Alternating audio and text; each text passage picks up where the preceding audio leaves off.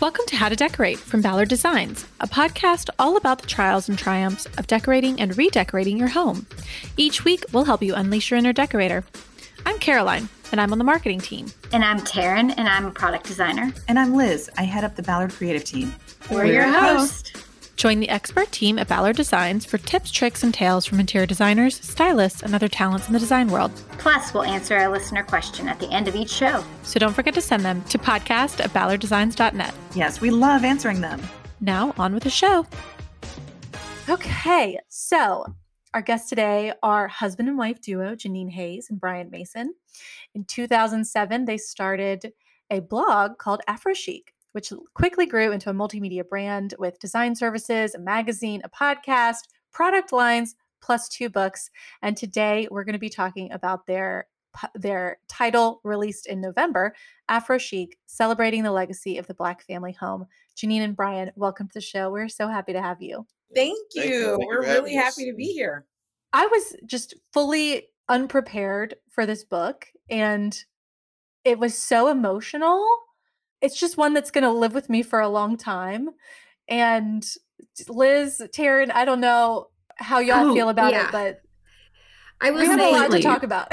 yeah, we've done we've done seen so many beautiful books, you know, talking to designers on this podcast. And I will say I went into it kind of in the same way I usually do, studying up on you guys and then kind of reading your website. And then I jumped into your book and I just I wasn't prepared. I expected 16 beautiful homes that I was going to kind of look, you know, really study, may, you know, and I I dove right in this first page and I was like, I wasn't ready for this beautiful journey you take us on. So, um, yeah, I loved it. I am so excited um, for others to read it. So that was my first take. Thank you. Thank you. That's, that's, I mean, that's that's great. That's high praise, and we we definitely appreciate. I mean, I think the thing that we've loved the most hearing from people is that this is a design book that they've actually read, and um, mm-hmm. hard as it is now to get anyone to just kind of like pick up a book and, and read it through, uh, design books you know, by intention, by design, are, you know, pretty image heavy, pretty image focused. So to do one that has this much writing in it, this much to say, because we felt like there was a story that needed to be told, and this mm-hmm. was the opportunity to do it. Uh, we just love the, that people are saying we picked it up, we read it cover to cover, and you know, really, really love the experience. Yeah. So I just want to say for for our listeners here to the this book is so much more than an interior design book. It really takes a look at the lives and histories of each family that you mm-hmm. interview and that you write about and go through their house and their history of their their homes and their relationship with home. Yeah. What was it like to talk to these families and and select the, the folks that you represent in the book? Mm. You know, I think it's definitely, we feel really honored that everyone who participated in the book was so open and sharing their family stories with us and giving us these, these rich histories. The conversations were great. I think that probably we might know more about these families, I think, than than some of the folks in the family, just because we had to really, you know, take the time to really get to know everyone and what that journey um, was like for them. And they did turn into these, um, you know, almost like small ethnographies of each individual family which will really beautifully with that overall journey to home, the historical chapters that we have in the book that really take you along mm-hmm. the journey from emancipation to today. So just to be able to showcase those stories for us was just like, thank you. We, we just thanked each of the homeowners for really just talking with us for hours and really having some very in-depth conversations and we felt honored that we could celebrate and showcase their family story yeah, absolutely. I mean, we we couldn't have done it without the homeowners and with the without the stories they told and things they were willing to share. One of the things I think that helped is that it's not a question that gets asked very often. We we knew that going into this, we wanted to do more than the typical design book of just showcasing homes and focusing on the decor. We needed to be able to tell the story of the people who had who had actually decorated, who animate this space. And so in doing that, you know, asking, we came up with the concept of what is your story of home? And so the story of home begins way before whatever space you're in now. It's with whatever home is the first one you remember and all the experiences that accumulate through that. And then finding that that how much of that first story of home is based on those who came before you.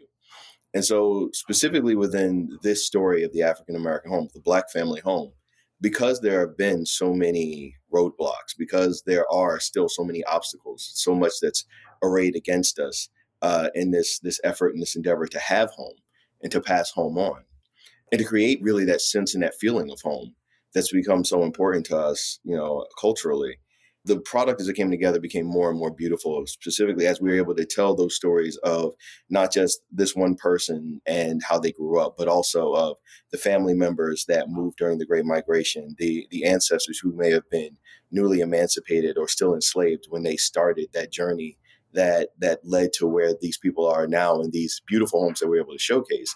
And it helped us, as Jeanine said, to be able to weave their stories in and out of this larger history, which is not a history of beautiful homes. And it's not a history of, well, which is not to say that there are not beautiful homes in the history, but there, there, there is another side to it. And we needed to be able to show both sides because as we talk about representation for African Americans, a lot of times it's divided. Either we're focusing on Black suffering and everything's about slavery or poverty or what have you, or we're focusing on Black joy and everything is black girl magic and all those other things that we kind of get into. And it, it's it's always one to the exclusion of the other.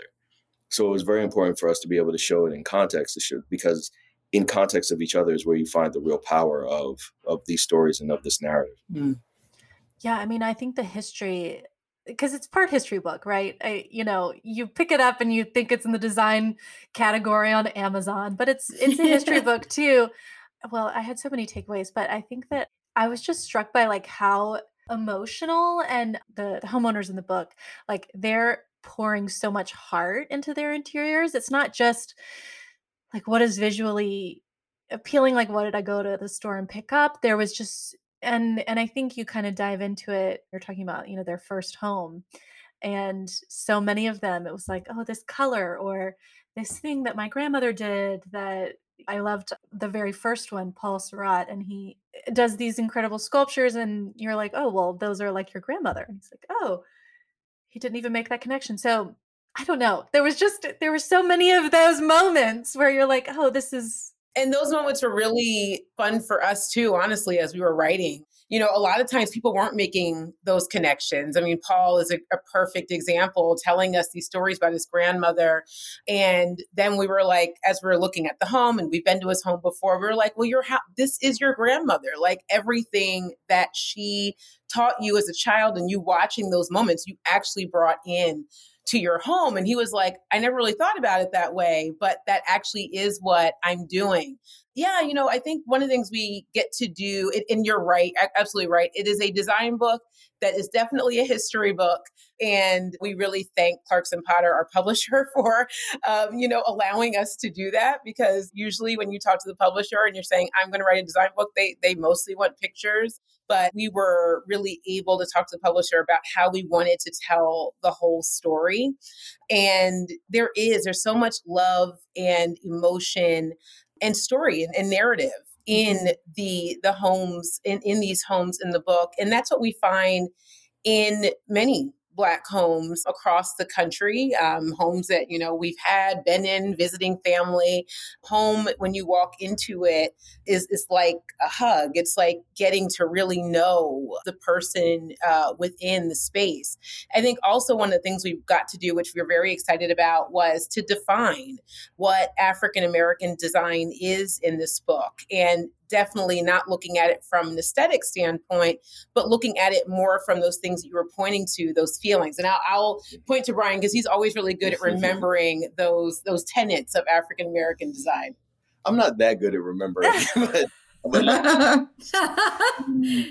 but, no, I think I think to start to say that I you can tell that this was a book that that from its inception we felt had a lot of different jobs it had to do part of the reason that is is because it's not a story that we get to tell very often, which is why we we start with the idea of the black family home as a missing character in the narrative of American history because it is. It's it's largely removed and coming back around to the question at hand because I was about to go in a whole different direction. we could go there.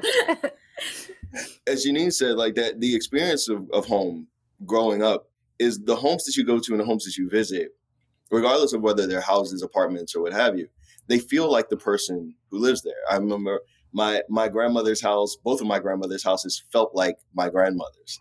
And my one grandmother had an apartment, and it just felt like her. And uh, my aunt's house, uh, who recently passed away uh, a few years ago, her house felt like her. And even to this day, we discuss these bright pink Pepto Bismol colored walls that she had. And it's like, well, we can't condone the design choice, but we respect that she made it and it, it fit her perfectly. Yeah. And so being able to do that and understanding, you know, like what what's the story behind that? Why is that? Because it's, it's a question that we get asked a lot is, is there such a thing as black design? And to which we always answer, well, if there's Scandinavian design, Japanese design, French design, and there's black music, there's black dance, there's black, you know, then then yes, there there would, you know, necessarily be a black design style. But we did realize that it's a difficult thing to to categorize. It's a difficult thing to define in the ways that we usually define a design style, which is this is the color palette, this is the furniture type, these are the eras, you know, these mm-hmm. are the accessories that you tend to find, things like that because one of the major tenets of African American culture is not just just not just to say individuality, but that that ability to imprint your own flavor on whatever it is that you do. And so what we realize is that it's less about the the furniture or the colors and more about the feel. You know, what we talk about when we say the black family home is a vibe. And so one of the things that we found we're connecting all of these spaces are the feelings that they're designed to create. And so we talk about things like uh, safety every homeowner that we spoke to, every homeowner that we asked said safety was the number one thing the black family home meant to them.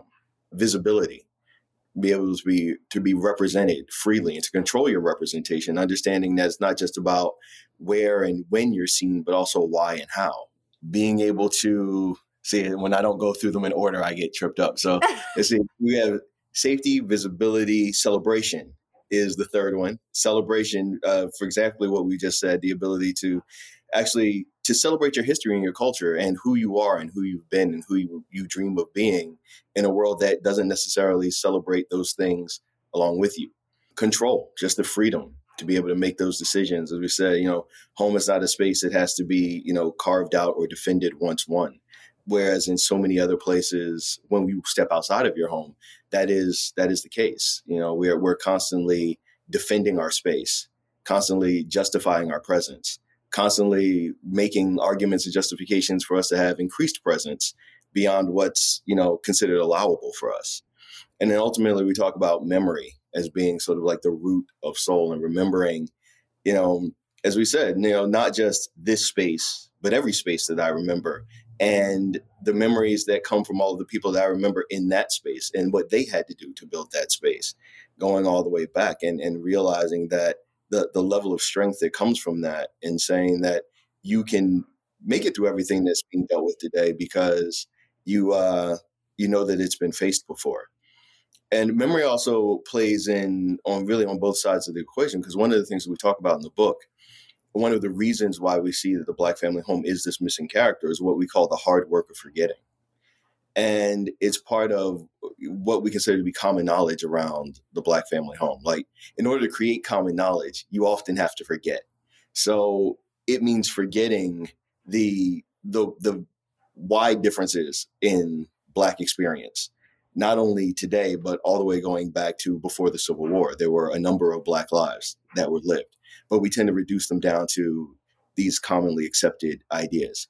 The idea of what the black family home is when it is thought of, when it is spoken of, usually it falls into one of three categories. Either it's a celebrity home or an athlete, someone that you've seen and you know they have money and you expect a certain thing, or everyone lives on the set of good times. They live in the projects and that's what everyone has. Or if it's not one of those two, then you consider the home to be normal, with normal falling into this category of just like the homes that white people have. And so the need to kind of the, the only way that you're able to kind of create this story is by forgetting all of the people, all of the experiences, all of the different lives that go into making up a community and who they are. not just the achievements, but the idea that the achievements were ever possible to begin with. So we forget about how long there have been black millionaires, even. You know, we talk about Black Wall Street in Oklahoma as if it were the only such, you know, enclave or the only one to meet the same type of end that it did, which ultimately didn't turn out to be the end for it. But being able to kind of pull all these things together, like we said, this is a book that had a lot of different jobs to do. And part of it was, you know, just the way that we approach design is uh, as a cultural artifact. And because of that, it's a lens that can be read back into the culture that created it, into its history, its processes. And so that's kind of the journey we started with our first book. And with this book, we're going even further and saying, okay, well, let's look at the story itself. Mm-hmm. Well, I loved you speaking about it being, you know, the it, a cultural artifacts that each of these homes again are just they're telling their family history no matter again where they actually live and just the depth within each space due to it being so loving and a traveling through time and history for that family has made each space so magical. I just was blown away by how different they were too, but in such a great way, like you said. But it, but again, they all had that same woven history and just truly speaking to their family and what their family had done for them and how that has changed their view too of home. Yeah, absolutely. Absolutely. And I know, uh, you know, folks have asked, like, you know, how did you find these homes? And in a lot of ways, we didn't really know how that historical part and the individual narratives were going to fit together.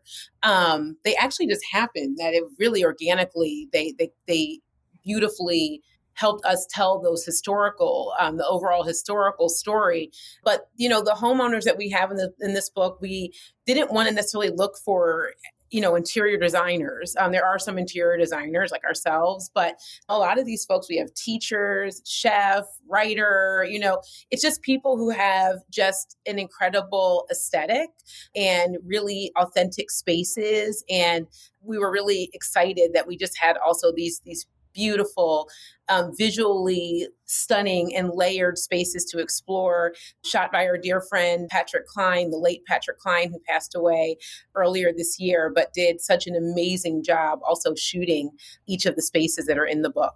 Yeah. And I think part of the fun of, of doing the interviews and, and learning about all of these stories was that, like Jeanine said, we didn't know how they would connect. We knew that they would we knew that you know we are talking about individual stories within a, a, a, larger kind of narrative arc.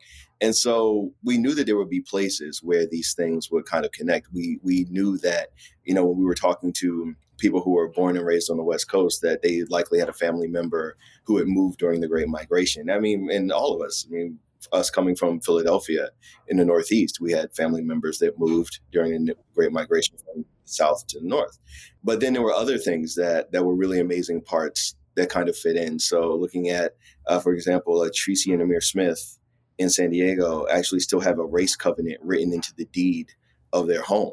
So being able to to get that shot and showcase it, Arian uh, has a in North Carolina uh, has uh, a framed plaque from uh, referencing uh, an ancestor of hers who had been a big part of the Underground Railroad in, in Pennsylvania and had actually helped hundreds of people make it to freedom while also being a very large, successful business owner with a barbershop that was apparently quite thriving at the time. So, all of these little things, all these little connections, being able to find that, being able to see that, those things that kind of weave the stories in and out of history are, ways of showing how those those connections exist in design and the way that we approach it and why they're such an important part of of giving of making a home that has that feeling and that depth. Did your concept for the book or I guess direction for the book maybe change as you were as you started doing these interviews and like started shooting the the homes?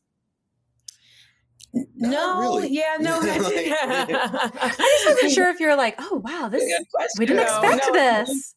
It's a good yeah. question. I would say, I guess every time you enter into like working on a book, it, there's so many details that there's a lot of organization that goes into it. We had the fun of working on this book while you know at the you know the pandemic was starting at the time that we started working on it and both of us encountered health issues while working on it. Bryan had covid was uh, one of the first covid cases in new york city. I ended up developing long COVID, which I, I, still have. So it was really, if anything, I think we had that we were so like driven to stay on track. Even though there were so many things happening with illness, as well as the war in Ukraine makes things really difficult. We all hear about supply chain. Publishers go through that too. There were supply chain issues that we were running up against. Like, if this book does, if everything does not get in by this certain time, it is not going to be able to get on the, yeah. the, the, ship from China that brings it to the US in time. So for us, it was really a race to make sure that this book came out this year. Uh, our publisher was amazing. It was like, hey, you want to push it back a year? And we were just like, no, like we are going to get this done. And also to the credit of the homeowners, they were so amazing of letting um, ascend. You know, Patrick actually went on his own to shoot this book because this was before vaccines when he went to shoot. So he was going into spaces, you know, just with his mask, just by himself, um, really making sure that everyone was safe. We had to make sure that the family was safe. We had to follow a lot of protocols, but everyone was so super amazing um, through a process that was really challenging time to shoot a book and go to homes and travel the entire country.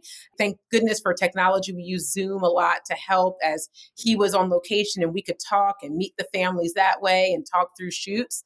But yeah, we had to stay like crazy focused to make sure that it came out on November 15th. So I think we never even had room to move away from wherever we were, whatever we had said we were going to do. Yeah, no, I, I think a, a, lot of this book actually was written on my phone uh, while dealing with health wise. Jeanine's health became very bad at, at some point, and uh, at the point where I was doing a lot of the writing, we were also working on her being able to walk again. So uh, because long COVID, you know, COVID can can have that level of effect. And uh, thankfully, as you see, she's doing great now. You know, at the time, there was a, a lot of you know full time caretaking going on, and you know full time writing. So as I said, you know, most I would say like 85 90% of this book was actually written on my phone uh, while we were going from from one thing to wow. another first draft of it but in terms of like one of the reasons i think that that we were able to stay so consistent with your initial vision of it is partly due to our background. So before we were designers and in the design field, Jeanine was a lawyer working in California when we started AphroChic, and I was an academic and had studied uh, African diaspora studies and, and history and philosophies and things like that. So when we started, it was less about the book that we wanted to write, and I think we started more with what do we need this book to do? What do we have to accomplish? Like what what does it need to? What conversations does it need to start? And so then when you're when you're doing that, editing becomes the hard part more so than changing direction because every time you're thinking about it, you go, oh, and we also need to include this. And we also have to speak about that. Being able to kind of fit it all in because you needed it. Well, most of it. There's some things that didn't make it in, but like all of the most important parts uh, made it in there. And it was necessary to be able to weave them all together in order to to actually tell the story. And so that was the ultimate goal was to tell if not the whole story, more of the story than has ever been told before, and as much of the story as we possibly can, given the confines of a single book. Yeah, just the way you again brought together so many years of history, again, just directly looking to at the why, you, mm-hmm. you know, and I think that part again, I just haven't ever spent my time. I have never thought of it from that direction. And so I think this point of view is just wildly educational and beautiful, and um, I appreciated it. Oh, well, we thank you so much. I think that that's like for us that makes us feel good because you know you sit down and you're writing and you know you're hoping that people will actually read you know the book as well i mean you know most design books are they're to look at you know and you go back and get ideas well it's pretty to just do that too by the way. The spaces are you could just do that but it's not recommended. That is true right? And we love that too. And so you know we wanted to kind of check so many different boxes like brian said but it does make us feel good when we hear people go like i actually sat and read the book. And we're like oh yay. So we are able to go back to our our uh, editorial team and be like you guys we told you people will read design books. Yes. we have shown that it can happen it so can be done. um, you know that's usually the first thing the publisher says is like what do you got? No like no way. We don't want all these words. And you're like no we really we really felt we could create something that was different from the typical design book. And we're really glad that we were able to achieve that. But I'm also really happy that people can learn more about it, it really is filling in like brian i said it's a it's a story that is part of the American experience. And it's important that we begin the work of filling in the stories that are missing that we don't hear and that's you know a book like this for us for our culture we're very excited but i we also continue to be excited of there are so many more stories to be told and i think also it it helps us understand that once we start to tell our stories we will understand that design belongs to everyone. Design is diverse. Every culture has design Yet we really only look at it, you know, from an industry standpoint through a Eurocentric lens. And that hurts all of us because that's a lot that we're missing. So what I hope that this does is really opens up people telling their stories more, people wanting to share their history and heritages more, because that is part of what make, makes America so beautiful and so interesting is we are layered uh, in terms of many different cultural heritages and histories. And so we want more and more of these stories to be told and want to see, you know, hopefully the industry be excited and engaged in telling more stories in our work too. Yeah. And I think you may have given us like our new best compliment on the book because you asked a question that is really, I think, what we're trying to get at. And as you said, why? Why? And we, we tried to, to, to touch on this. Why is the Black family home a missing character? In this narrative? Why is it excluded? And we talk about the the suite of myths that are upheld by, in part, by its absence, and that reinforce its continued absence. And so it, it's very interesting to us, and it's important to us for people to begin to to look at this from that perspective. And there's so many different ways to approach it. There's the the economic perspective, in which we see that there's an, an enduring gap in wealth between black and white communities in America and has been from the very beginning. But we look at the, the moments in history where it is narrowed and where it is widened and the overall absence of assistance of programs of things like that aimed at increasing homeownership among African Americans, even while programs are going on to you know, ostensibly to increase homeownership across the board. Things like, you know, the GI Bill and Homesteading Act, those those mechanisms, those tools that were built used to build the American middle class in the 1920s that, you know, almost across the board uh, excluded African Americans. We see that how that interferes with again what we call common knowledge and what we assume to be the case about the way things work. Common knowledge that says things like education and hard work are the keys to, to more wealth, to a better life. But then we see that households, I think it was a, a 2015 study that showed uh, from the New School, showed that households headed by an African American with a college degree had 33% less wealth than households headed by a white high school dropout. And we see that households where headed by a white person who's had some college degree but didn't get a degree but some college education has more wealth than a household headed by African Americans who have graduate degrees. And so then you start to question why this is and what are the things that are that actually and and the way in which this interacts with what the way that we tend to think of things. Hard work, education, bootstraps, self-reliance, and so on and so forth. These things that we talk about, but then you go back and you look at these programs like the Homestead Act that were used to transfer tons of like huge parcels of land and and by convention you know millions of dollars in wealth. And who was excluded from it? Who was included? New deal uh, uh, programs that came out after the great depression. When you look at the fact that before the great recession in the early 2000s black households had about one dime for every dollar that white households had. But then after the Great Recession, even though white wealth reduced by 16%, black wealth reduced by 53%. So for every dollar that a white household had, a black household now had around a nickel. And so when you look at those things and you see where home plays into it as being such a not only a place for all of the experiences that we talk about and all the things that we love, but also a major contributor to intergenerational wealth, to generational wealth, the things that you can pass down, making up as much as 50% of inheritance and wealth. And inheritance wealth and, and, and family wealth transfers making up so much of the of you know an individual household wealth in this country you start to see that there's there's an aspect to that. There's a layer to it. There are not only the the intangible but also the tangible outcomes of this absence. Yeah i think it was the more recent history things like redlining you i've learned about in american history right in high school. But it was like the recession and and covid and sort of the more recent history elements of the book that were surprising and difficult to sit with i think as well you know it's because you lived through the Great Recession, you're not necessarily looking at right. it from a historical lens because you're like, oh, yeah. Right. It makes it very clear why safety and security is one of the the top themes mm-hmm. going on in all of in all of the stories and home portraits. Absolutely, absolutely. I think, like you said, I mean, every single person at the end of each interview, we asked what the Black family home meant to them, and they each said safety.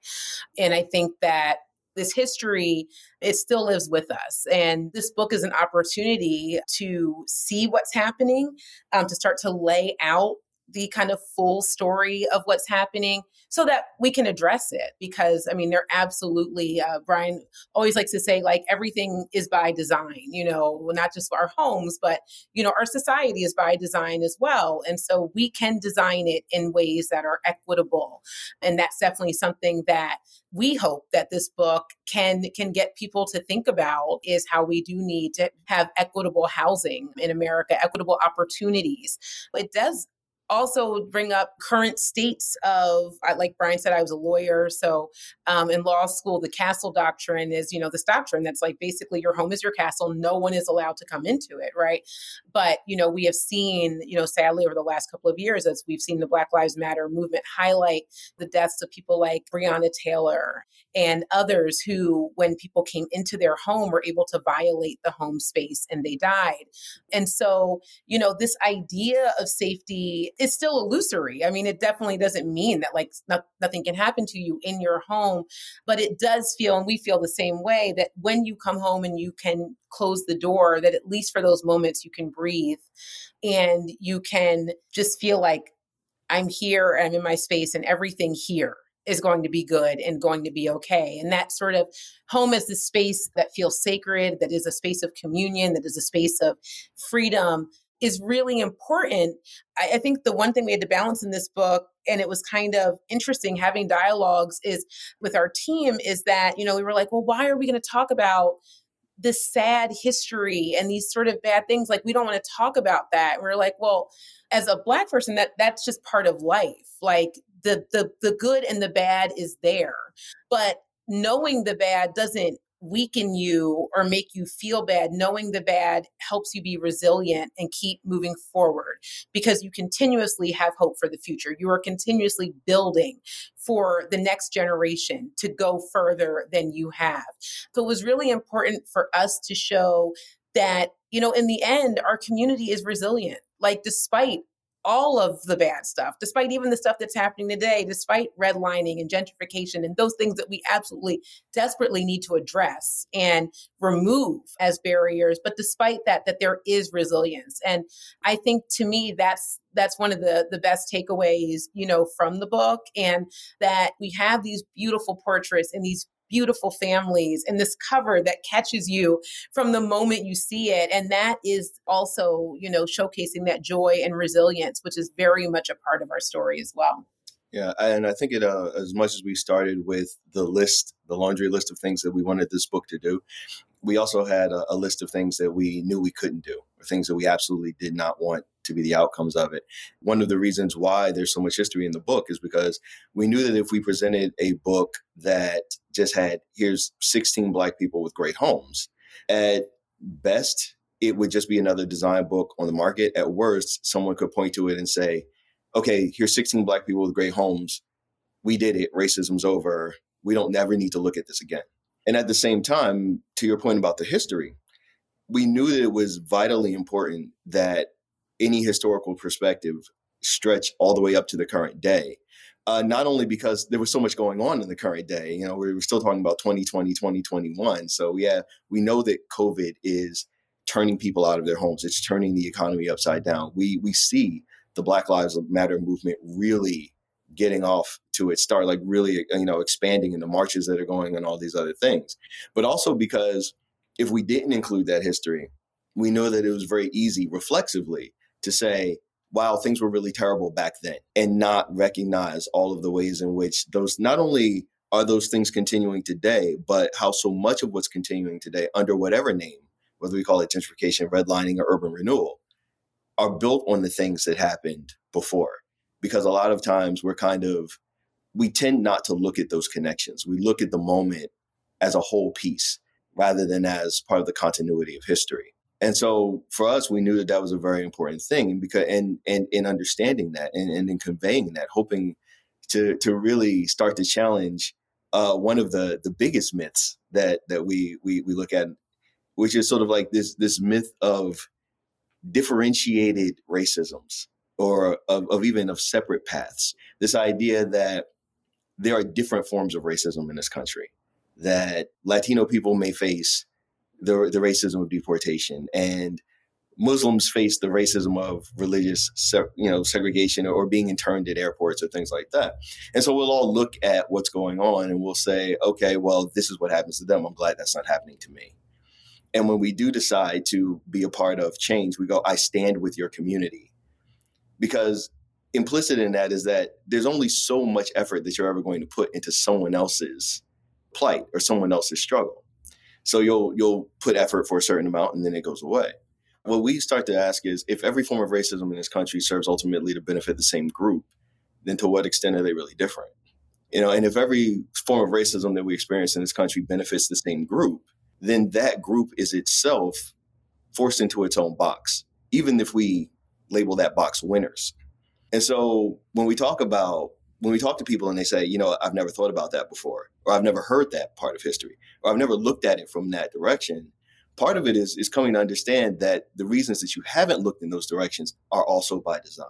And so we have in in, in creating this suite of myths, you know, and in doing the hard work of forgetting, a lot of what it does is keep you from looking at what you see as happening to other communities as being something that affects you as well something that requires something of you, whether it's it's active participation or passive complicence.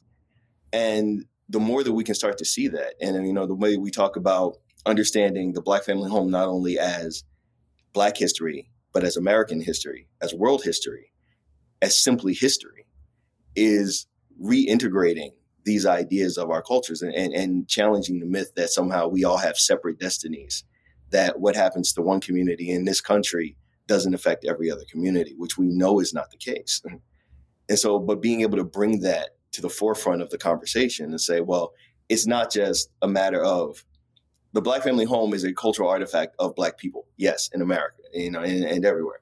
But the obstacles that exist to the creation, to the establishment, to the passing on of the black family home, those are things that affect everyone those are things that affect everyone. And the, the, struggle of the Black family home and the joy of the Black family home are things that have a lot to say and to teach to everyone in this country, not only about, you know, who we are, but who we're told we can be. That's the conversation that, that we're ultimately trying to start with this is, is starting to understand that basically we all have skin in this game. And because of that, we all have things that we're responsible for and things that we have the ability to do. You've um you know you've had you started your brand uh, or i guess your your blog which has turned into a brand 15 years ago what how has your relationship with your own home changed in that time as you've you know you said you're a, you're a lawyer to begin with you were in you know, getting your master's degree. What now that you can look back on that 15 years, are you surprised by where you've where you've landed? yeah, I, I mean, I think I probably have to look back further because I think that for me, home is still my Barbie dream house from like being a kid. Like wherever I've lived, it's just that that dream house that I used to always be decorating and making little furniture and extra little pieces for my Barbies. And that's kind I just really love taking a space and being able to transform it from your own ideas. I think that that's just cool. You know, every every home in terms of structure, it's not that different, right? Usually, especially in, in the US, you're gonna have four walls in a room and you're gonna have a floor and you're gonna have a ceiling. And so the idea that you can take that same structure and each one of us can turn that into some interesting thing that we've imagined is really, really cool to me and really fun and exciting. I think that over the years, just being able, getting older and being able to collect more and being able to bring more into our space, that this home probably feels like a collection of so many different places that we've been or or visited or ideas that we've had for a long time and wanted to make them real. Um, being able to sit in this library definitely um, being able to have a space like that is something that we've always like dreamed of but have lived in apartments and cities so we never really had the space to do it. So this space has been nice to kind of be able to take all those ideas and kind of see them really be able to to sit together. In the tree Oh, oh, the Christmas tree. What were you going to say? Well, you were saying that um, Jeanine mentioned earlier that this tree probably that we just put up over Thanksgiving probably has the biggest collection of ornaments from different parts of our life. So we have things that from when we lived in Philadelphia, things from San Francisco, things from Washington D.C., and even um, some heirloom pieces that Jeanine made when she was in first or second grade, mm-hmm, things like yeah. that.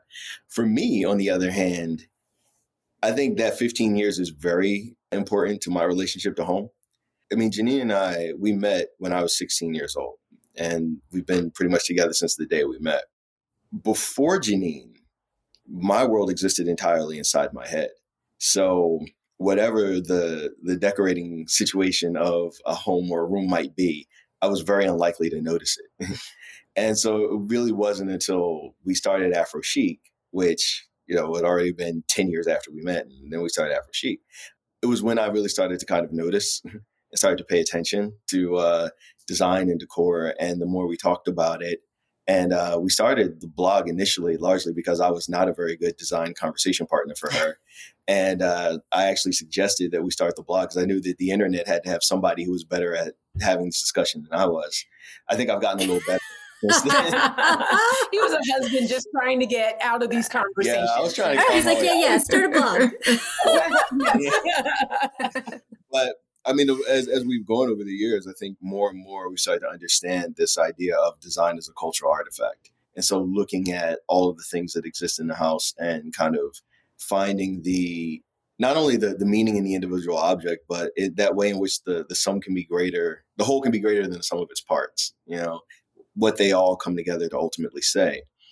And all of the other aspects, the other parts of history that work to create the moment in which you are designing this home, your, your own history, the history of the world that's going on around you, what's available, what exists. We, we started our product line because we realized that just as we were not seeing Black designers or Black people included in the conversation on design online, we also weren't being included in product offerings. So we didn't see anything that was designed specifically for African American consumers. So we started designing them. So I think over the years, that relationship has definitely deepened. And I think this is probably the most AphroChic space that we've lived in. As the design was able to come together, the things that we saw, what we were able to do, this library that we're sitting in, which was like a, a lifelong dream of mine, to have a, a room that was just for reading, just for books. The living room that that we've designed, which is in a lot of ways, this very interesting treatise on like 21st century feminist design that I'm going to like get Jeanine to write one day. I, I think that the relationship has definitely deepened in a, in a lot of ways. yeah. yeah, your living room is beautiful. Sorry. Thank you. Thank you. I have to uh, always somehow pink finds a way into any space that we do. Yes. And I, I keep trying to be like, no, I'm not going to do pink. Like, it's not going to happen. I will try to stay away from it this time. And then, of course, in the living room, we have two giant pink velvet sofas. Um, so we, we call that our womb rooms. I'm like, it just is like you feel like you just hugged. It just feels so warm and nice and female energy. And so, you know, I think Bryan's helped me get a little bit more nerdy about design and dig a lot more into history because when we were started talking about it and he got into it, he would be bringing home like library books. And I was like, what? Like, I don't want this. Why are you bringing this? I just want design to be like relaxing. I don't want to like go so deep. And he would just be like, well, you need to learn about like where these patterns come from The or why. this material or like what's happening. And and he was right. I mean, it really has given me such a deeper appreciation of design and also helps, you know, again, it helps us tell really better narratives. I think our spaces the spaces that we design really end up being very narrative driven. Um, Danielle Brooks House, who is in the book, we designed that home. And when we worked with Danielle and her husband Dennis, it was really sitting down and talking about things like, you know, how they like to entertain, how many people they like to have over, what kind of music they like to listen to, finding out about their cultural heritage. Danielle being from South Carolina, Dennis having Haitian roots. That was where we started with the design ideas. It wasn't like color palettes or swatches or those things. It was really just, you know, getting to know them. And as we got to know them, that helped us to develop things like the right kind of floor plan because they love to have people over. So it was really about making it a space, you know, having the big dining table for, you know, their dinners and parties, but then also bringing in art that reflected both of their family histories was really important. So you know, for us, the design really does start with stories. And usually with our clients, they're really surprised by the questions that we ask. But, you know, we'll be like, just show us like what's on, like, what's your most recent playlist you listen to?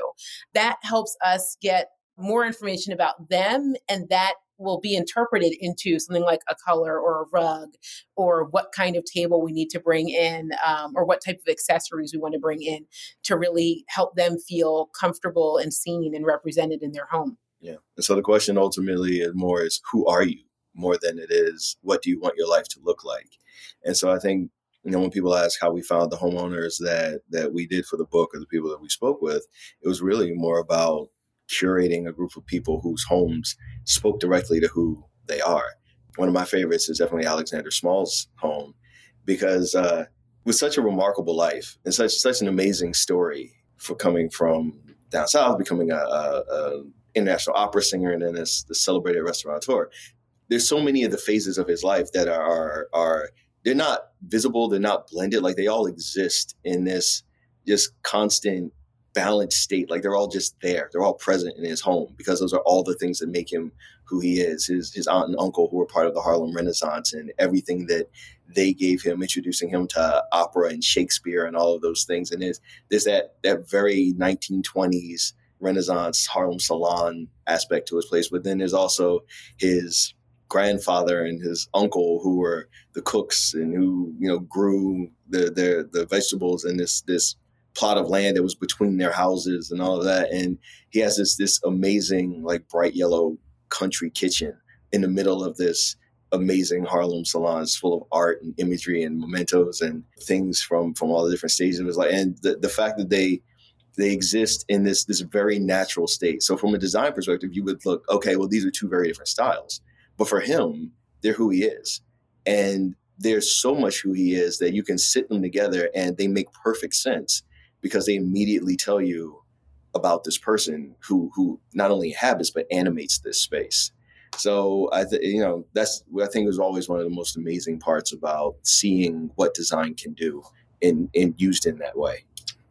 Yeah, I wish more design books would dive as deep as y'all did. You know, because you you know that many of the people featured in a design book are thinking about it in that deep way. It's just that we don't express it in the book. They, you know, just talk about like the fabric or the why this, why that, but Well, well, we hope that this will set a new trend. You know, it's good for it's always good for the editors to hear what people are, you know, gravitating towards. And I agree. I love to read books and and go deep and read a good article. And I, I do also hope that we see more storytelling because that that is what is so powerful about design. And you know for us as designers but also people who love travel and we've been to different places in the world. Morocco was one of our most recent trips before the pandemic which was such a fascinating place because that's a place where design is literally everywhere.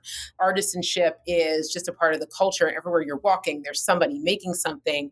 And so being able to go deeper and to understand design and the roots of design and and all that goes into these amazing objects that we live with every day i think we would all benefit from that for sure.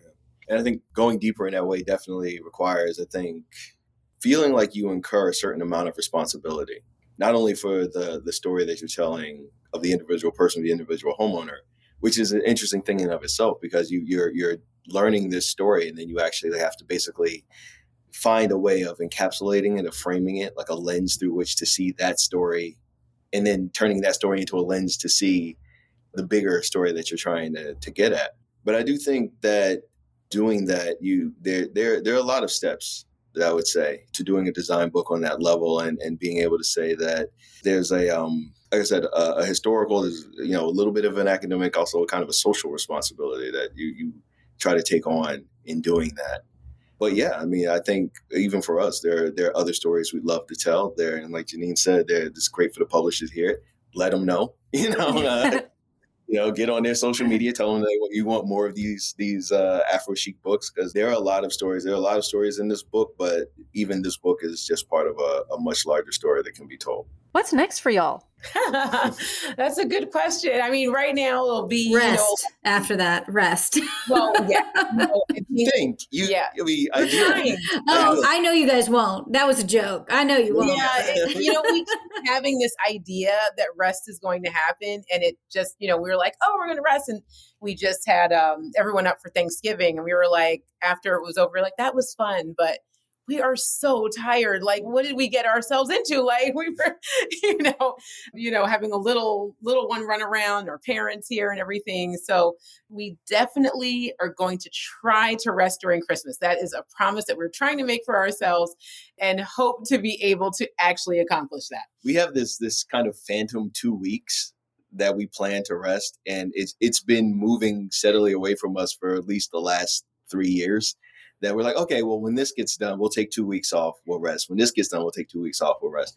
But no, we we we've always there's always something else that we're interested in. There's always something else that we're we're planning to do. Like I said, a lot of times we think about things just in terms of what needs to be done and that's always that's always present so i mean one of the things that we've been working on with especially with our, our experience of covid and with Jeanine's experience of long covid that we're still working on we over the summer we worked on a documentary uh, short documentary about COVID 19 vaccination in Black communities in Baltimore. And so uh, we'll be releasing that. You know, we're finishing that up, but it's an important story. It's something that we need to talk about, especially now. A year ago, two years ago, COVID was terrible and it was the only thing we had to deal with. Now we got a couple of different things to deal with, and they all seem to be getting pretty bad. Meanwhile, COVID is just as bad as it's ever been, even though we're not really talking about it as much anymore. And so, which only makes it more dangerous. So, being able to kind of continue to shed light on that, speak to that specifically, as we talked about the lopsided ways in which really any disaster, whether it's natural, economic, or anything in between, tends to disproportionately hit communities of color in this country. We don't want to wait another 20, 40, 50 years before we look at processes that are happening right now and that can not only take lives in this moment, but also hinder the lives of those who remain and, and alter them for decades and generations to come. Mm-hmm. I mean, also like from a design standpoint, we're we're working on the next issue of our magazine. We just did our 10th issue, which we can't believe we actually made it to 10 issues. So we're excited to work on issue 11, which will come out in, in February and you know the magazine for us is just we do not really blog anymore we have an area on the site that still has a blog but it's really very occasional now it's really nice to be able to have something like a magazine where we can just kind of sit and really focus on a couple of really great things that are happening out there whether it's something in home decor or uh, something in fashion, food, a lot of our other interests that we're able to kind of bring together through AphroChic magazine. And we also are working on a, a line of new products. Um, we've been uh, working with Perigold for about two years now. They have been selling our product line, and we'll also now be having offerings on Wayfair that we're really excited about, as well as opening a new art shop on our Perigold and Wayfair shop, where we're actually working with emerging artists, people that we've we we used to go over to Parsons and do critiques of, of student work, and there's so many so many great young people, and so we actually started reaching back out to some of those people that we had met years ago and saying like, look, do you want to start developing some some pieces. And so we're really excited to have uh, some new pieces that will come out next year that will be really gorgeous. And i think that there'll be something to add to any interior. So yes we always stay busy. We're always going. We're always moving. I think that's just us and who we are. We cannot seem to stop ourselves. But after um, that but yeah. we're going to take two weeks off. Yes. And hopefully after that we'll take two weeks off. Wow. Your partnership is inspiring thank you yeah and thank you for sharing this book with us and with the world it was it was a it was a meaningful journey i will say that like it was a journey Yes. Thank you. Well, thank, thank you so you much. guys. Thank you for taking it with us. I mean, like we we we know that you know even we we have books in here that we've picked up, and you look at it, you you know you're going to read it one day, and then you know one day, one day, so on. So I mean, just we appreciate that everybody who picks up this book, who reads it, who gets something from it, and uh, you know we just we just want to be a, a, beneficial part of the conversation. Yeah, thank you guys so much. And it actually was nice to hear from Ballard Designs. I it was funny because I remembered I had to go back my memory banks was like, oh man, Ballard Designs. I remember writing uh, about the brand probably a few times in the early blogging years in, in 07, just going through the catalog and, you know, always knowing that there was like really good, like solid, like pieces that you really sort of needed for the foundation of your space. So it's so nice to talk with you guys and, and your podcast. And yeah, this was fun. You guys yeah. made it fun because we were like three people. Like, how is this going to work with three people? But you, you guys made it really easy. So thank you. Yes, and you know we're in Atlanta. You would have spelled Oh, you are. Yeah. Okay. yeah. Come visit. We absolutely, you know, that I went to college in Atlanta and and we been down there for events and we have to get back there soon. Yeah. So we will absolutely note that you guys are there. So next time we come, we'll make a trip. Absolutely. Thank you. And can you tell everyone where they can find you, follow you, get your book? And also, I just wanted to say, we here at the How to Decorate podcast, we're book readers. We don't oh. we don't just flip through the design book. So, any future authors listening, we're going to read it. and we're only going to recommend it if we like the or i don't know i guess i shouldn't speak for you and you terry i read the, the, text i was a lit major well, i so. mean that that is that is good I, I, people can find us you know on social media at AphroChic a P H R O C H I C, and we're we're pretty much everywhere. We're on TikTok and Instagram and Facebook and all all of the places. Um, and also, um, they can shop for the book at AphroChic.com um, and also uh, on Amazon or at your local bookseller. We absolutely encourage people to go to their local local booksellers as well. And that's our show. You can find all of the show notes on our blog, howtodecorate.com slash podcast. To send in a decorating dilemma, email your questions to podcast at ballarddesigns.net so we can help you with your space. And of course, be sure to follow us on social media at Ballard Designs. Don't forget to subscribe wherever you get your podcasts so you never miss an episode. And please leave us a review. We'd love to hear your feedback. Until next time, happy, happy decorating. decorating.